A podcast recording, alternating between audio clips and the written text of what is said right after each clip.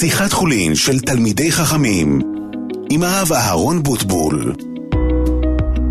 שלום רב לכל המאזינים, ערב טוב ומבורך, אחר הצהריים טובים. אנחנו שוב נפגשים בתוכנית שיחת חולין, שאלות ותשובות, ברורי הלכה וכדומה. בגלל המצב המיוחד, אנחנו ממשיכים בתוכנית מדי יום בין השעה 5 ל-6. איתנו באולפן בבני ברק נמצא יורם יצחק וזנה על הטכניקה, ואליהו בן חמו על ההפקה, תודה להם על פעילותם הברוכה. מספר הטלפון שלכם לעלייה לשידור 072 3355 921 072 3355 921 אכן, ממש בדקות האלה מתקיימת התפילה ברוב העם אה, בגלל, המצב המיוחד שעם ישראל נתון בו, עת שרה אל יעקב, אה, באזור שמואל הנביא, הוציאו את הבימה לרחובה של עיר. נמצאים רבנים חשובים מאוד, אומרים סליחות, עכשיו כבר לילה הפסיקו, אבל מתאר לעצמי שברגע זה זה נגמר, הוריתי לאברכי הכוללים שבכל האזור יבטלו את התורה ויצטרפו ללימוד, לתפילה, בין השעה שלוש וחצי עד השעה בערך עכשיו, תפילת ערבית.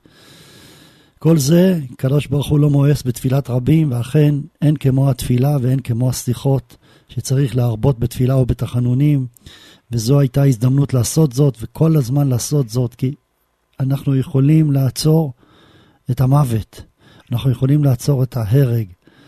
כל בוקר בבוקר שומעים חדשות, שמענו מה קרה אתמול, והלב שלנו נחמץ לשמוע מה קרה לעוד איזה חייל. השם ישמור, מכאן ואילך חושבנה טובה, שלא יקרה יותר מעכשיו, ויהיו רק בשורות טובות. צריך לדעת שהחיילים שנמצאים עכשיו בחזית מחרפים את נפשם. כל נקודה, כל גרב אדם, חתיכת אדמה שנמצאת בקרקע הופכת להיות פתאום מחבל. אי אפשר לתאר מאיפה הם יוצאים.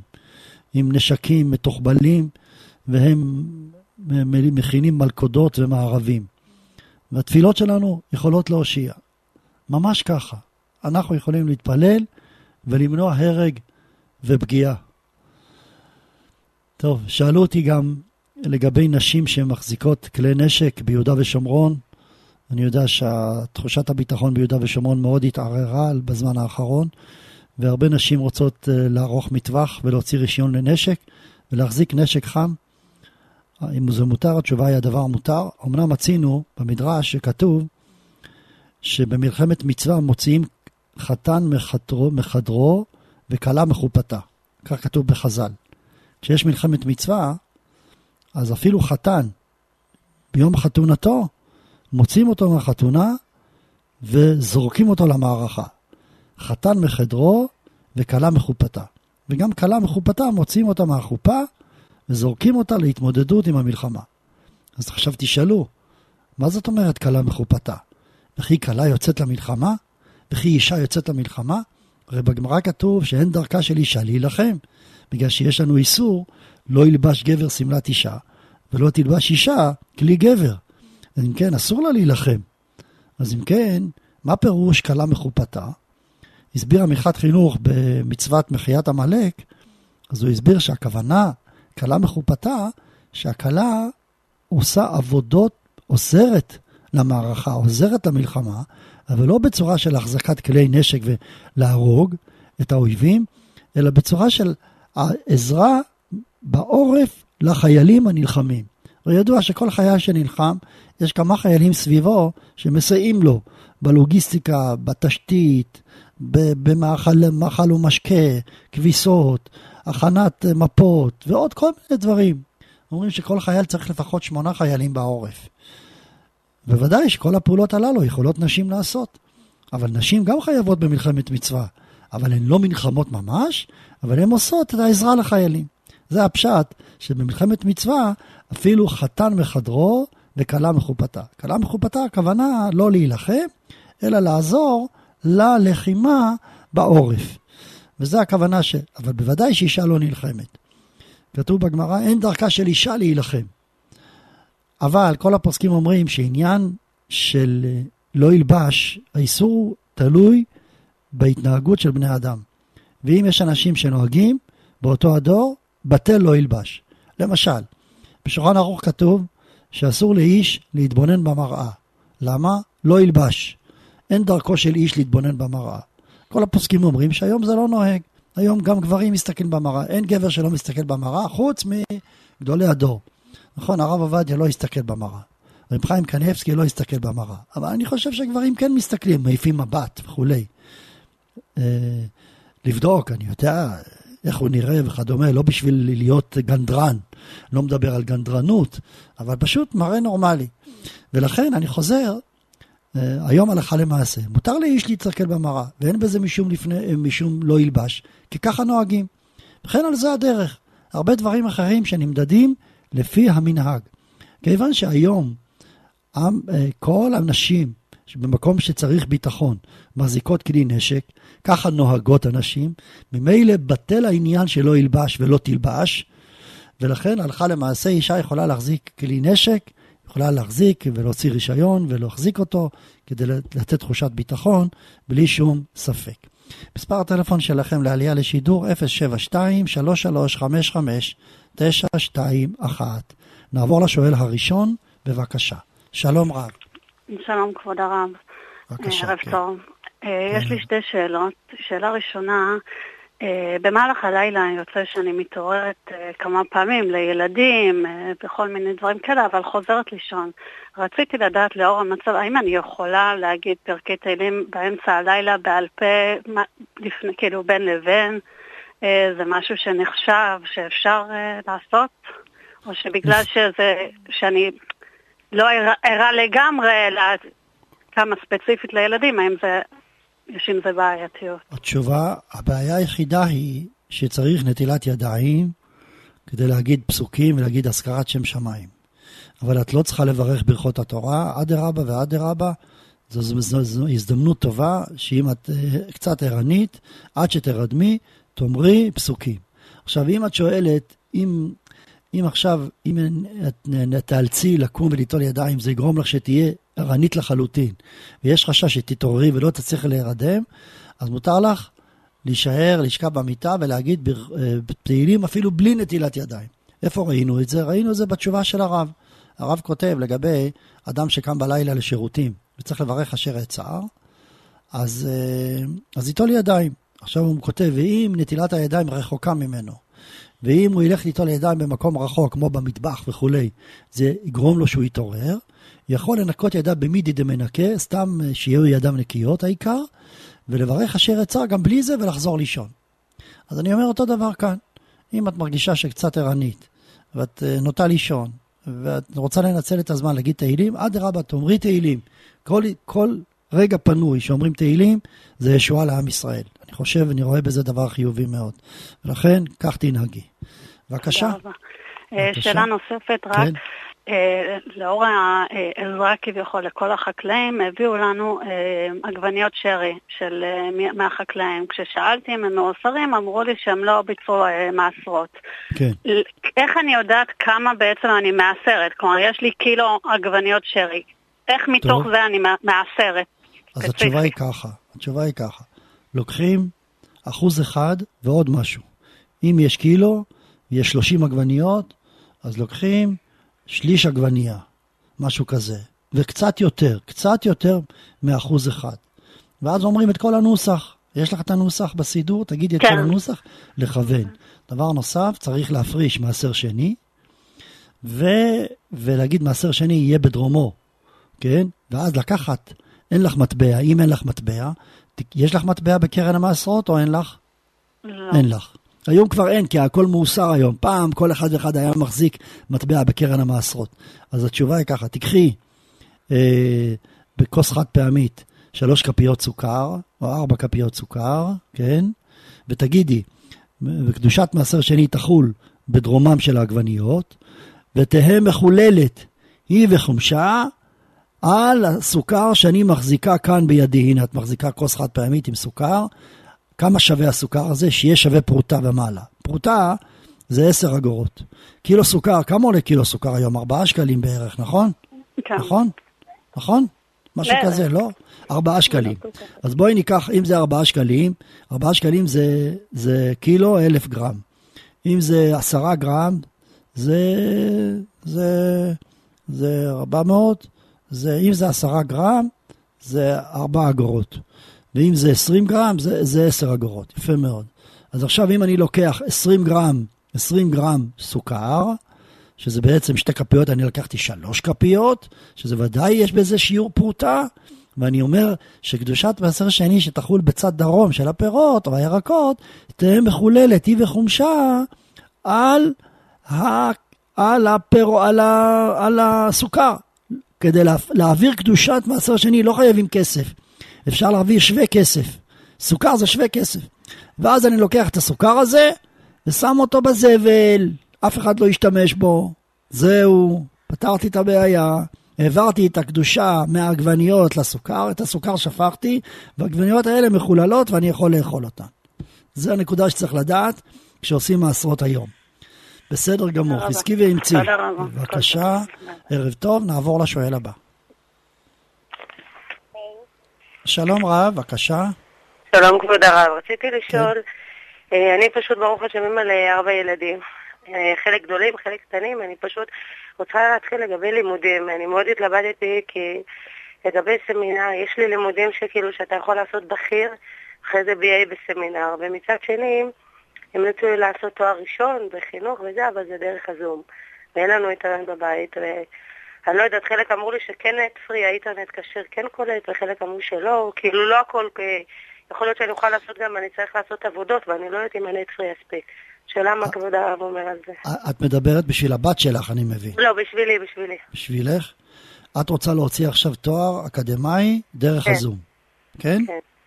כן, זו האופציה שהמליצו לי, או ללמוד בסמינר, שזה גם אותו יום שלם בדיוק, לא, לא אותם, אותם שעות, אבל אה, גם, אה, אבל פה זה לא תואר. רוצה, הבנתי, אז הבנתי. את רוצה לא... הבנתי. בת כמה את? אני בת 35. הבנתי. יש דבר כזה לגילך להיכנס לסמינר? כן, זה כאילו ללמוד אה, במקום, זה סמינר שהם מוכרים השתלמויות. השתלמויות שהם השתלמות בסמינר, הבנתי. להוציא, כן. להוציא, אבל בסמינר זה לא תואר אקדמאי. אה, זה לא, כן, זה תואר אקוויוולנטי, נכון? כן. הבנתי. ואת חשוב לך להוציא תואר אקדמי. יש לי ילדים עם אינטרנט, אז זה קצת מלחיץ, כי אין לי בבית, יש לי רק מחשב, אבל אין לי אינטרנט. הבנתי. טוב. תראי, אם צריך בשביל פרנסה להוציא, אז אפשר לקנות אינטרנט ולהתחבר לאינטרנט, כמו שאמרת, אין לי לזה יעד, אין לי עבודה כרגע, זה לא משהו שאני עם עבודה, זה משהו שכאילו אני אצטרך בעזרת השם למצוא, כן, כן. אני...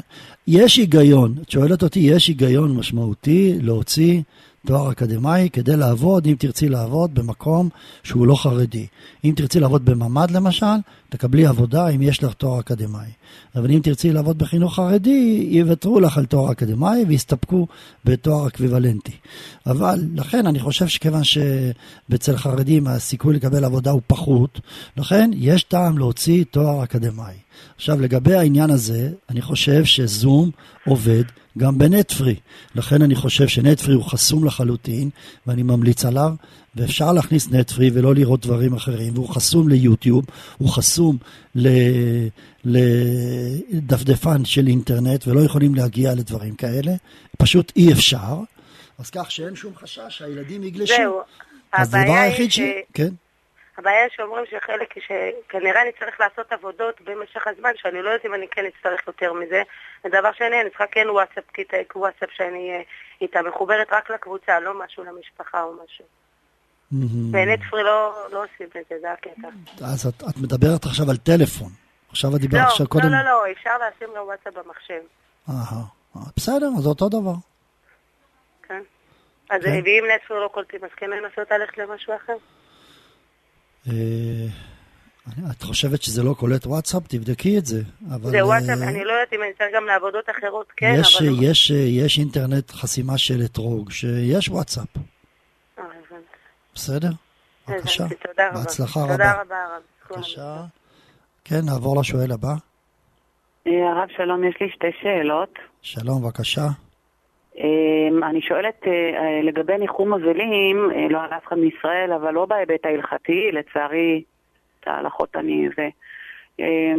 אם נגיד מגיעים לנחם, השאלה שלי היא בין אם משפחות שמכירים, בין אם משפחות שלא, ובפרט משפחות של נרצחים, או חיילים, השם ייקום דמם. אז מה, מה לגבי, או שנגיד לדבר, שכן לדבר, או שדווקא לשתוק זה עדיף לשתוק, או לראות מה המצב שלהם, כי קראתי באיזשהו מקום פעם אחת שמי שלא מדבר אז זה, זה, זה, זה לא יודעת אם לקרוא לזה עוון, אבל זה לא בסדר, והפוך, שקראתי שמי ששותק אז יש לו על זה שכר. טוב, אז התשובה היא, אין, אין לזה תשובה, התשובה היא לפי העניין, לפי הנתונים, לפי המצב. הדבר הכי, הכי חכם, צריך לומר, בעניין הזה של ניחום אבלים, שלא אחת ולא שתיים, אנשים מדברים דברים הכי לא לעניין שבעולם, והכי, דברים הכי מביכים וחסרי טקט. וזה דבר שצריך ללמוד, לדעת מה לדבר. בניחום אבלים צריך לדעת לדבר, אני חושב שצריך, אבל לדעת מה לדבר ואיך לדבר. ו, וגם תלוי מאוד בתקשורת, צריך מאוד לראות מה הצד השני. יש לפעמים שהצד השני לא מעוניין לדבר. הצד של המתנחם, של, ה, של המקבל ניחומים. ואדרבה, באותו רגע צריך לשתוק, ולא ללחוץ. ומי שלוחץ, חסר טקט. ויש לפעמים שרואים שהוא כן רוצה לדבר, הוא פשוט משווע לספר ומשווע לדבר. וכל אחד שנמצא לידו מדבר, ואז זו ההזדמנות לדבר. טוב, אז uh, אני אומר שזה באמת, זה באמת לא נעים, אבל אולי צריך להעביר קורס אנשים שבאים לנחם, מה לעשות ומה לא להגיד. אני זוכר כשאני ישבתי שבעה על ההורים ועל אחותי ועוד, תמיד תמיד ראינו אנשים שדיברו את הדברים הכי הכי מגעילים שיכול להיות בעולם, וחסרי טקט בצורה משוועת, וכאילו, אתה מרגיש שאתה לא יכול להגיד להם כלום, מה, אתה, אתה לא יכול לגרש מישהו. הייתי שמח מאוד שהוא לא היה, ממש ככה, הייתי שמח שהוא לא היה פה. אבל מה אני אגיד, כן. במיוחד בבני ברק, ההורים שלי גרו בבני ברק. בבני ברק, אה, בית של אבלים הוא, הוא תחנה מרכזית. נכנסים ממש בהמוניות, ככה זה היה. כל מי שעובר נכנס, והדלת פתוחה. שואלת אותי, אני לא אהבתי את זה. לא אהבתי את זה. אני לא יודע, אנשים רצו, וזה, וזה, טוב. כל מקום אני שוב חוזר. צריך, צריך ש, שזה מאוד מאוד תלוי באדם, זה מאוד תלוי בזה. אני יודע, יש אנשים למשל, שלמשל התקשורת רוצה לסקר לוויה של חייל. אז יש הרבה משפחות שמתנגדות התנגדות נמרצת, ויש משפחות שמאוד רוצות את זה. איך זה יכול להיות כזה הבדל קיצוני? התשובה היא, זה הבדל של אנשים. יש אנשים שחושבים שזה הכבוד של הבן, וזה הכבוד של החלל, ויש כאלה שצריכים את הפרטיות שלהם, והם מאוד מאוד קנאים לפרטיות שלהם.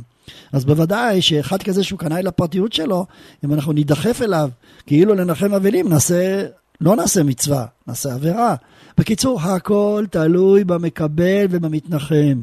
ואדם צריך להיות פיקח מספיק כדי להבין במי מדובר ולדעת איך להתנהג. החוכמה, חוכמת החיים, היא זו שתנווט אותו. לדבר או לא לדבר, לבוא או לא לבוא, איך להתנהג, הכל לפי התקשורת. טוב, בבקשה. הרב, הרב, כן. תודה רבה. לפני השאלה השנייה, גם בהיבט הזה, אז מה שהרב אמר זה תקף גם לגבי משפט הניחום? בדיוק, הכל נכון. בסדר. הכל נכון. טוב, תודה רבה. עכשיו, השאלה השנייה שהיא לא מניחה לו לעכשיו, אבל לפני שפרצה המלחמה, אז הרב אמר שאולי הוא יעשה דעת ותורה על השאלה שלי לגבי פסחים קי"ג, שעל רחמנים ש... רחמנים, שכתוב שחייהם אינם כן, חיים. נכון, אז רציתי, נכון. כן, אז רציתי עכשיו להרחיב גם בהיבט של שאחד הסימנים של עם ישראל זה רחמנים, ועכשיו נכון. בפרט בנושא של המלחמה, אז אני שואלת... לא האכזריות אה, האיומה של בני דודינו. כן, אבל מה הגבול שלנו? למשל, שמכניסים סיוע הומניטרי לאלה שם, יימח שמם, של החטופים שלנו, אי אפשר לדעת אם יש להם בכלל מה לאכול, לשתות, לישון. נכון. מה הגבול של רחמנים, של הסימן הזה? אם הרב יוכל לבדוק את זה. כן, אז תראי, קודם כל אני אתן לך עכשיו תשובה. את יודעת שהרב מזוז, שיהיה בריא, הקדוש ברוך הוא ישלח לו רפואה שלמה. אז הוא התבטא בשיעור לפני שבוע וחצי, שצריך להפציץ את בית חולים אה, שיפא, בגלל שזה המרכז הלוגיסטי והארגוני של כל החמאס, ולא להתחשב בכלל בחי... בפצועים המתחזים, אנחנו יודעים שרובם מתחזים שם. ואפילו אם ייהרג אה, ערבי אחד או שניים או עשרה או חמישים, זה בכלל לא שיקול. כך הוא הורה. דרך אגב, שמעתי שהזכירו את המשפטים שלו בכל תחנות הרדיו הערביות בעולם, והזכירו את השם שלו, כמובן בגנותו.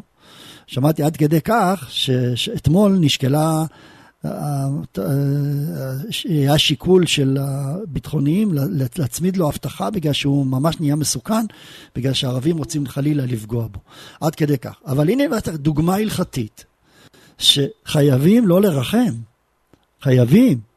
אנחנו צריכים לרחם על יהודי עכשיו. כשיש על כף המאזניים יהודי מול גוי, זה בכלל לא שאלה. ואני יודע שהמשפטים האלה, אני לא יודע אם השמאלנים יאהבו את זה או לא, השמאלנים הרי יש להם גישה שכל בני האדם שווים. אין גזענות. אבל היהדות לא אומרת את זה. היהדות אומרת, אתה בחרתנו מכל העמים, אהבת אותנו ורצית בנו, ורוממתנו מכל אלה שונות, וקידשתנו במצוותיך. אנחנו מורמים מעם. כן, כן, אנחנו מורמים מעם. זאת התשובה. יהודי הוא, הוא גזע נאצל. הוא מחובר עם הקדוש ברוך הוא. אז זו גזענות? שתהיה גזענות. זו יהדות. אני לא, לא מתבייש בזה ולא כלום. וזו האמת לאמיתה. אנחנו, יש לנו את הקדוש ברוך הוא איתנו, ויש לנו את הנשמה שלנו שהיא תחת כיסא הכבוד, והגויים אין להם נשמה. אז אם יש פרוגרסיבי אחד שלא מאמין בנשמות, אז בשבילו כל בני האדם שווים. אבל מי שאין מאמין בנשמות, ויודע שנשמה היא מרימה את האדם, הגוי אין לו נשמה. הגוי יש לו נפש. כל בספרי הקבלה כתוב שהנשמה של הגוי היא מקליפת נוגה בכלל, לא מה, מה, מה, מה, מהקדושה בכלל.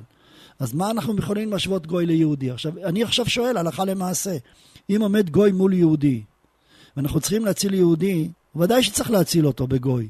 זה בכלל לא שאלה. זה לא דומה לשני יהודים או עשרה יהודים מול יהודי אחד, שיש הלכה שאין דוחין נפש מפני נפש. בגוי ויהודי דוחין נפש מפני נפש. אז בעצם המושג רחמנות זה נקבע לפי התורה הקדושה. זה בדיוק ההבדל בינינו לבין שאר העמים. שאר העמים, מי קובע את הנורמות? בני אדם. אצלנו מי קובע נורמות? הקדוש ברוך הוא.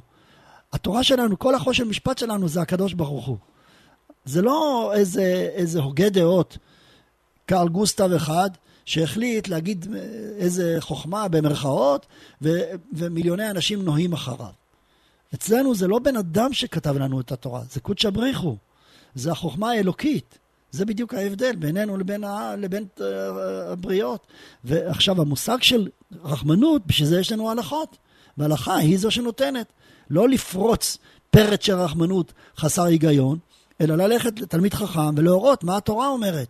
והתורה היא המנהיגה אותנו בכל דבר ודבר, וזה בעצם פותר לנו את הספקות. טוב, תודה רבה על השאלה. תודה רבה. תודה רבה. טוב, בבקשה. נעבור לשואל הבא. שלום רב. בבקשה. שלום. שלום, ערב טוב, כבוד הרב. ערב טוב. בבקשה. רציתי לשאול, יש לי כאבים באוזן, האם מותר לי לשים טיפות לאוזן בשבת? התשובה היא, אני מבין שזה קרה באופן אה, אה, מיוחד לכבוד שבת קודש, זה לא היה קודם, לזה אני מתכוון, ולכן אתה מתחיל בטיפול הרפואי בשבת. ההגדרה בזה היא כזו, אם מדובר בצער גדול, מותר. אם מדובר בצער קטן, אסור. עכשיו, מי מחליט מה זה צער גדול? האדם עצמו. הרב עצמו כותב דבר מעניין.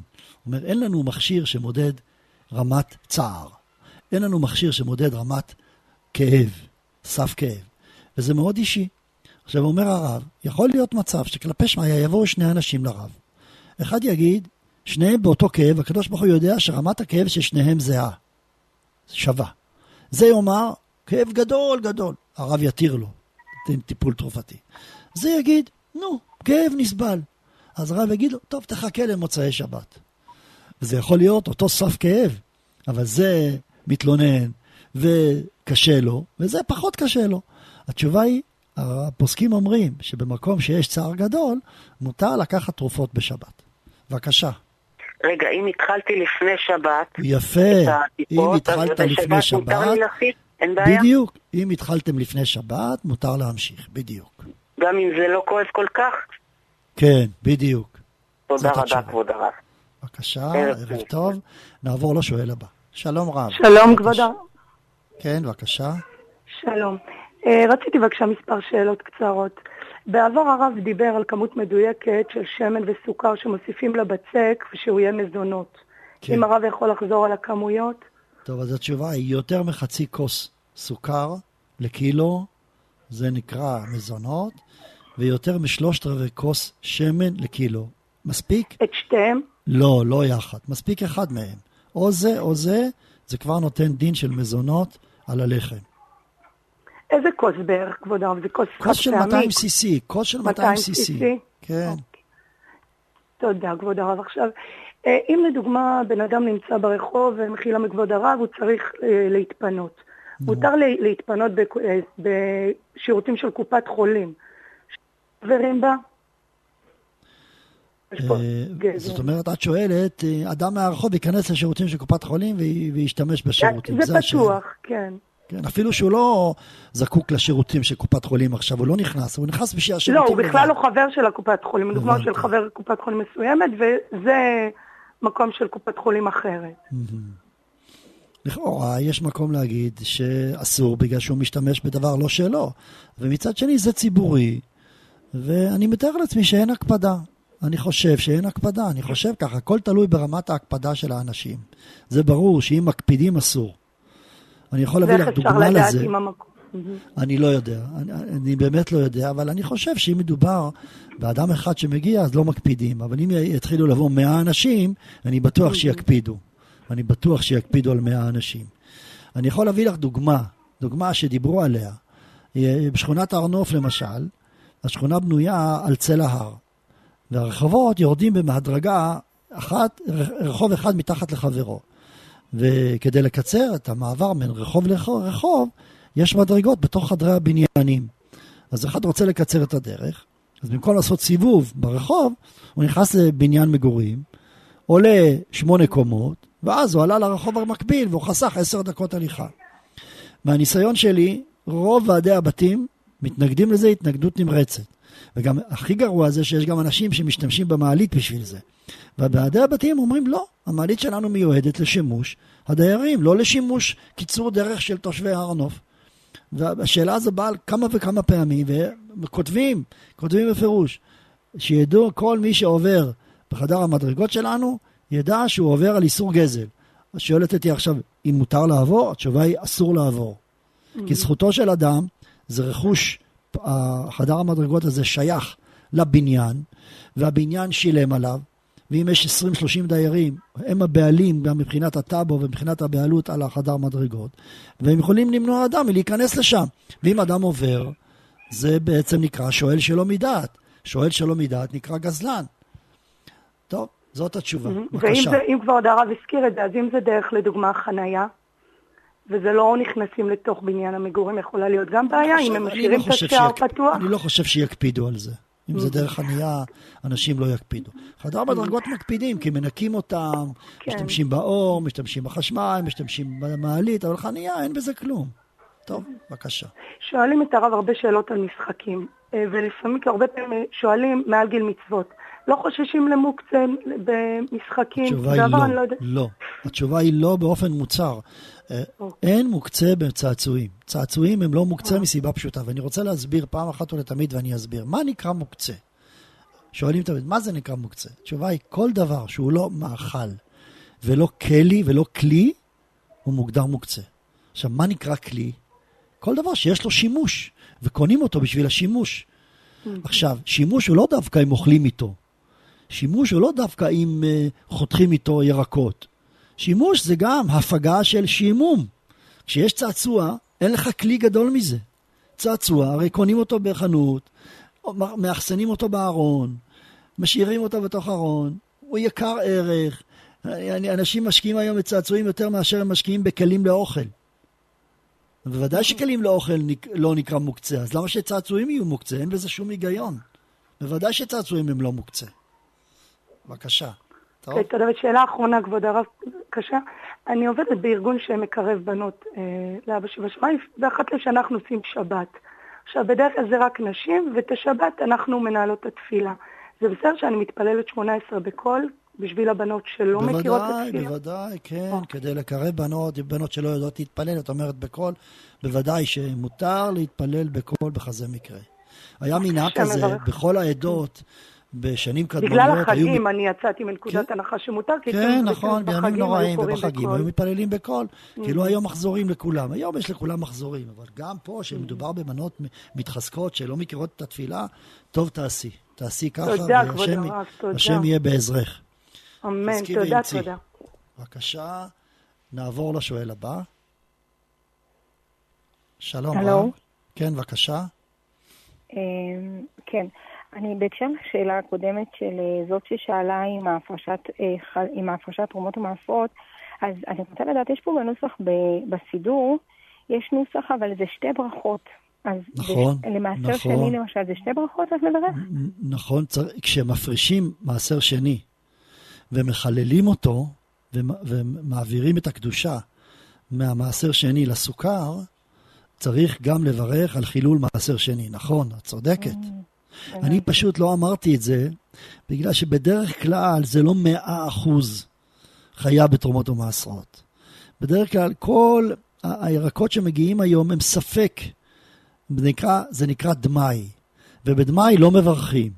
אבל לא, אנחנו ברור, גויים במושב, אז יש לנו אם באמת חיים. יש לך פירות וירקות שהם חייבים בהשוואת תרומות ומעשרות חיוב גמור, בוודאי שצריך לברך ברכה אחת על ההפרשה וברכה אחת על החילול. אכן, כדברייך, צריך לברך שתי ברכות, בוודאי. בסדר. טוב, תודה רבה. בבקשה, ערב טוב, שלום, נעבור שלום. לשואל הבא. שלום כן. הרב, ערב טוב. בבקשה, כן. רציתי לשאול בדין של מילה, אה, יש דין שנקרא זרזין מקדימים למצוות. אה, וכידוע הפוסקים מביאים, וגם הרב עובדיה, שזה עד חצות יום עדיין מוגדר כזרזין מקדימים למצוות. ולכן אה, יש אה, לחשוב אולי אה, לעשות אופציה ראשונה, סעודה לפני חצות יום, סעודת בקר, בבשר בקר, או אופציה שנייה לפני חצות יום בהרבה. זאת אומרת, בשעות הבוקר יותר, בשעה שמונה, תשע, אבל לעשות סעודת, סעודה חלבית. טוב, האם, הבנתי. הרי מה הכל, השאלה? הכל, הרי, הכל הרי בהגדרה של זרזין מקדימים למצוות בין שמונה בבוקר עד חצות יום. השאלה היא האם יש עניין בזרזין מקדימים לשעות גם, או שאפשר, אה, או שאין דין זרזין מקדימים למצוות בשעות. התשובה היא, יש דין זרזים מקדימים למצוות לעשות כמה שיותר מהר. כן, התשובה היא כן. אוקיי, עכשיו יש אם בזה- אני נכנס לשאלה האם יש לי שתי אופציות, או סעודת בקר שיש בזה יותר הבנתי הידור, לבין סעודה חלבית שתהיה יותר בבוקר. כי אם זה יהיה בבוקר יותר, אז יהיה פחות אופציה לעשות בשרי. כן, זה כל, קודם לבוא- כל, אני, אני חולק עליך בעניין הזה שסעודת בקר היא יותר הידור. אוקיי, לא, לא מסכים. יש המון אנשים שאוהבים חלבי יותר, ואני רוצה לומר לך שבזמן חכמים, אם היו מסעדות, לא היו מסעדות חלביות. כי זה היה בושה לעשות משהו חלבי. כן, זו הייתה התפיסה. היום אפשר לומר שיש מסעדות, מחצית מהמסעדות הן חלביות, אולי יותר. נכון. ללמד נכון. אותך. שהגישה היום, שאוכל חלבי הוא יכול להיות אוכל מאוד מהודר ויפה. וזה בכלל, התזה הזו שמעדנים זה רק דגים ובשר, פסה מן העולם, עברה מן העולם, היא לא קיימת היום. אפשר לעשות דברים מאוד יפים, מאוד מכובדים. אני הייתי בבריתות של צרפתים, שעושים את זה בשעות הבוקר, גם בצרפת וגם בארץ, לא אחת כן. ולא שתיים, שעשו ארוחת בוקר מפוארת מאוד. זה היה אוכל חלבי, ואני הרגשתי שמבחינת ההידור, היה פה איזה הידור יותר מאשר מנה של בשר ועוף סטנדרטי כמו שיש באולמות רגילים. זה היה כן. יותר יפה, יותר מיוחד. אז אני, אני קודם כל, על, ה- על ההנחת יסוד הזו, אני לא מסכים איתה. אז לכן, בוודאי שעכשיו, פה, אבל צריך כל הזמן לחשוב שחוץ מההידור הזה, יש גם עניין שרוצים לכבד את ההורים, ורוצים, ויש כאלה שההורים שלהם גרים רחוק, והם לא יכולים להגיע, זה גם שיקול, כל זה נכנס בתוך מערכת השיקולים, נכון? כן, נכון. אז אני, כשעשיתי ברית, הבן הראשון שלי, שיהיה בריא, עשיתי את זה במועד מוקדם מאוד בבוקר, אוקיי. וראיתי שהרב מקפיד. אחר כך, אבל היה קשה לאנשים לבוא, אז uh, בברית השנייה כבר עשיתי בצהריים. זה נכון, ככה עשיתי. טוב, בבקשה. עוד שאלה, אם הרב גם יכול להזכיר לנו את העניין של הבשר, האפשרויות של האשכנזים. מה מותר לספרדי לאכול, איזה כשרויות? אז התשובה היא שלושה, יש שלוש השגחות אשכנזיות שטובות לספרדים. הרב לנדו חלק, וקהילות, והרב רובין. רובין, ברב לנדו יש שם ליין ולא ליין? שני סוגים, יש שני סוגים. אני דיברתי על הסוג החזק יותר. כן, איך זה כתוב כביכול חלק? כן, כן. הבנתי, יישר כוח גדול הרב, תודה רבה. חזק ואמץ, תודה לך. אנחנו נצא להפסקת פרסומות, מיד נשוב. אתם מאזינים לשיחת חולין של תלמידי חכמים עם הרב אהרון בוטבול. חזרנו לתוכנית, נעבור לשואל הבא לשאלה נוספת. שלום רב, בבקשה. כן, שלום וברכה הרב. בבקשה, כן. אה, רציתי לשאול, יש לי אח שגר ביישוב עמנואל, והוא כבר הרבה חודשים, הרבה שבועות מבקש שנבוא אליו שבת, הוא מאוד רוצה, ועד שהשבת אה, הסכמנו, כאילו אמרנו שזה יסתדר לנו מצד, מכל הצדדים לבוא, ועכשיו אמרו לי שלא יודע, דיברו כולם על ה-11 ב-11, שערבים אמרו שהם יעשו דברים, וגם היו כמה פיגועים בימים האחרונים באזורים האלה של יהודה ושומרון, ובשביל להגיע לשם צריך לעבור דרך כפרים ערביים. השאלה אם יש בזה, זה נקרא השתדלות לנסוע לשם, או שזה, שזה בעייתי? הבנתי. אתה לא מצוין אח שלי, סתם, דרך אגב, אח כן. שלי הוא ראש צוות אבטחה, אז יש לו נשק, יש לו שכפ"צים ברכב, יש לו את כל הציוד שצריך. ברור, אבל מה, הוא ייקח אותך? כן, כן, הוא לוקח אותנו ברכב. אה, זאת אומרת, הבנתי. הוא, הוא ייקח אותך ברכב, והרכב שלו ממוגן ירי? לא, הוא לא ממוגן ירי. לא יודע מה להגיד. אה, אז דווקא בגלל שאחיך הוא איש ביטחון, אז הוא יכול לומר לך מה רמת הסיכון פה. הוא אותו. בוטח בהשם במאה אחוז, הוא אומר שהשם שומר עלינו ולא צריך לפחד משום דבר. ו... כן, הכל נכון, הכל נכון, אבל השאלה, אנחנו, אנחנו מאמינים בקודש הבריחו ויודעים שרק הוא שומר. אבל יחד עם זה, חז"ל לימדונו שאסור לעבור תחת קיר נטוי, אסור לסמוך על הנס. השאלה, אם לאור מה שקרה השבוע שעבר עם קליין, שהרגו אותו באמצע כביש ביהודה ושומרון. אז אנחנו יודעים שהערבים מצוידים בנשק, והם עושים הערבים, אז לא עוזר שכפ"ץ ולא עוזר כלום. יש פה סיכון, בגלל שלצערנו הרב, יש ערבים שרוצים עכשיו לעשות משהו, והם רוצים בכל כוחם לעשות משהו. אני לא, מה אני אומר? אני, אני, אני אגיד לך את האמת, אני קצת חושש, זו האמת. אלא אם כן הוא יאמר לך, אני, תראה, אני לא מכיר ספציפית את, ה, את הכביש שמוביל לעמנואל. יש כבישים יותר מסוכנים, יש כבישים פחות מסוכנים. למשל, הכביש של חווארה ידוע שהוא מסוכן מאוד. הכביש לאריאל פחות מסוכן. השאלה מה קורה עם הכביש ספציפי. זה קרוב לאריאל. כן. בשביל זה אמרתי, בשביל זה אמרתי שצריך לשאול אותו. צריך לבדוק את ה... ולשאול אותו מה רמת הסיכון. כי יש מקומות מסוימים שיש סיכון יותר, ויש מקומות מסוימים שיש סיכון פחות. ואז אה, אם יש נשק וזה, אז אפשר. כחסדי השם עלינו, אני מתאר לעצמי שעכשיו הצבא עם נוכחות מוגברת מאוד ביהודה ושומרון, זה לא מה שהיה פעם, אז יש היגיון בזה שהם יימנעו מהתוכניות שלהם הזדוניות. נכון, יש להם תוכניות, זה ברור שהם רוצים ושואפים לזה, אבל חסדי השם ש... שמונעים מהם את זה. לכן אני רוצה לשאול דבר כזה, ו... ויש מקום אולי לדחות את זה לזמן אחר ולבדוק, כמו שאמרתי לך. בסדר, טוב, בבקשה, חזק ואמץ. עוד שאלה אחת, כן. אה, שאלה בהשקפה יותר. אה, היינו בשיעור שהרב הגיע פה למודיעין עילית, וראינו איך כל, סליחה שאני שואל את זה, אבל אני רוצה בשביל, כי גם אני רוצה, כל שאלה ששואלים את הרב מיד הרב שופך ים של מקורות, ים של תורה. אה, יש גם בימינו אפשרות להגיע לדרגה הזאת?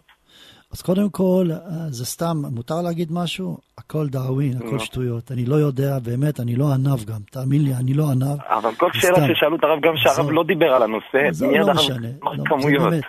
תשמע, אני אגיד לך, אגיד לך דבר פשוט. אני, אין לי זיכרון טוב. באמת אין לי. אבל דבר אחד אני יכול לומר לעצמי. כל דבר שמסרתי שיעור, אני זוכר. ולכן, הרב עליו השלום, מאז שאני צעיר, דחף אותי להגיד שיעורים לבעלי בתים. ו- והיום יש לי ציבור גדול של בעלי בתים. אבל כשאני התחלתי היו שניים שלושה. אז אני אומר לאברך, אתה רוצה להצליח? קח שניים שלושה בעלי בתים, תלמד אותם. ואתה לא יודע איזו הצלחה יש פה. גם אתה צריך להכין ולדעת הלכה למעשה להגיד. כשאתה נמצא בכולל, אתה מתפלפל, מתפלפל, מתפלפל. כשאתה מכין שיעור לבעלי בתים, אתה לא יכול להתפלפל, אתה צריך להגיד להם הלכה למעשה. אתה לא יכול להגיד להם מה כתוב בספר פלוני, אתה אברך, אז אתה צריך ללמוד הכל. בשיעור הראשון שאמרתי לבעלי בתים, הכנתי אותו יומיים, ואמרתי אותו חמש דקות. למה? כי כל הפלפולים לא היה לי מה להגיד. אבל לאט לאט משתפשפים, אבל אני יכול לומר שההצלחה של אברך זה למסור שיעורים. הרב, עליו השלום, היה דוחף את כל האברכים שלו בכולל, אחרי צהריים, הוא היה אומר להם, אני נותן לכם בכולל חזון עובדיה, תגמרו בשעה חמש, אני משלם לכם עוד מלגה על השעה הנוספת, אבל כל אחד ייקח בית כנסת ויתחיל להגיד שיעור. ואני אומר, אברך, קח, קח בעלי בתים, מעטים, שניים, שלושה, ארבעה, תתחיל איתם, אתה תראה ברכה עצומה. וכשהדבר הזה, אני היום אחרי 30 שנה שאומר שיעור לבעלי בתים, זה נותן, גם מברר דברים יותר טוב, וגם זוכרים יותר טוב, וגם סייעתא דשמיא. בל נשכח שהקדוש ברוך הוא אומר, אתה נותן לבעלי בתים מהתורה שלך, אני אתן לך תורה, אני אתן לך סייעתא דשמיא, הא בהא ולכן אני חושב שזה פטנט פשוט, אבל מאוד מאוד מוכח ומועיל. בבקשה, הרבה הצלחה שיהיה לכם. תודה רבה, תצליחו, חזקו ואימצו. כן, בבקשה, נעבור לשואל הבא. שלום רב. בבקשה. כן, שלום כבוד הרב. שלום, בבקשה, כן. רציתי בבקשה לשאול, אה, אח שלי נסע לפני כחצי שנה לרבי דוד אבוחצירא אה, בשביל לבקש ברכה אה, לזיווג, לי ולאחותי, ורבי דוד אמר תפילות. והוא לא פירט, ורציתי לדעת אם יש לרב עצה מה הכי יכול להיות קרוב לתפילות, משהו שהכי יקרב. אני חושב שאין מה לפרש כאן. הוא אמר תפילות, כי זו התשובה שכל תלמיד חכם אומר. לא, לא צריך לחפש סגולות, צריך רק להתפלל, הכוונה. אז בטח תגידי, אני כל הזמן מתפללת. אני יודע שזה מה שתגידי, ואני מבין ככה. אבל צריך להמשיך להתפלל ולא להתייאש. לפעמים תפילה מתקבלת אחרי עשר פעמים, עשרים פעמים, מאה ואלף פעמים. אי אפשר לדעת. אולי התפילה הבאה היא זו שתשבור את מחסום הגזרה. יש גזרה על אדם, יש כוח לתפילה לבטל גזרה. עכשיו, השאלה היא, השאלה היא, מתי התפילה הבאה מבטלת את הגזרה? אני לא יודע. אבל אני יודע שכוח, חז"ל לימדונו שכוח התפילה מבטל גזרה, ואני בטוח בזה ואני מאמין בזה יותר ממיליארד, מיליארד סגולות. כל הסגולות זה סגולות, תפילה זה לא סגולה, תפילה זה מוכח. הרמב"ן אומר, מה לרופא בבית עובד השם? אם יש אדם שעובד השם וחולה, לא ללכת לרופא, ללכת לבית הכנסת להתפלל. טוב, זו דרגה של אמונה של הרמב"ן. טוב, אנחנו נפרד מכם כאן, תודה רבה למפיק, תודה רבה לטכנט, תודה רבה לכם על ההאזנה, אנחנו ניפגש מחר בתוכנית שלנו הקבועה, הליכות עולם, יום שישי, בין 12 ל-2, חזקו ואימצו, ערב טוב ומבורך.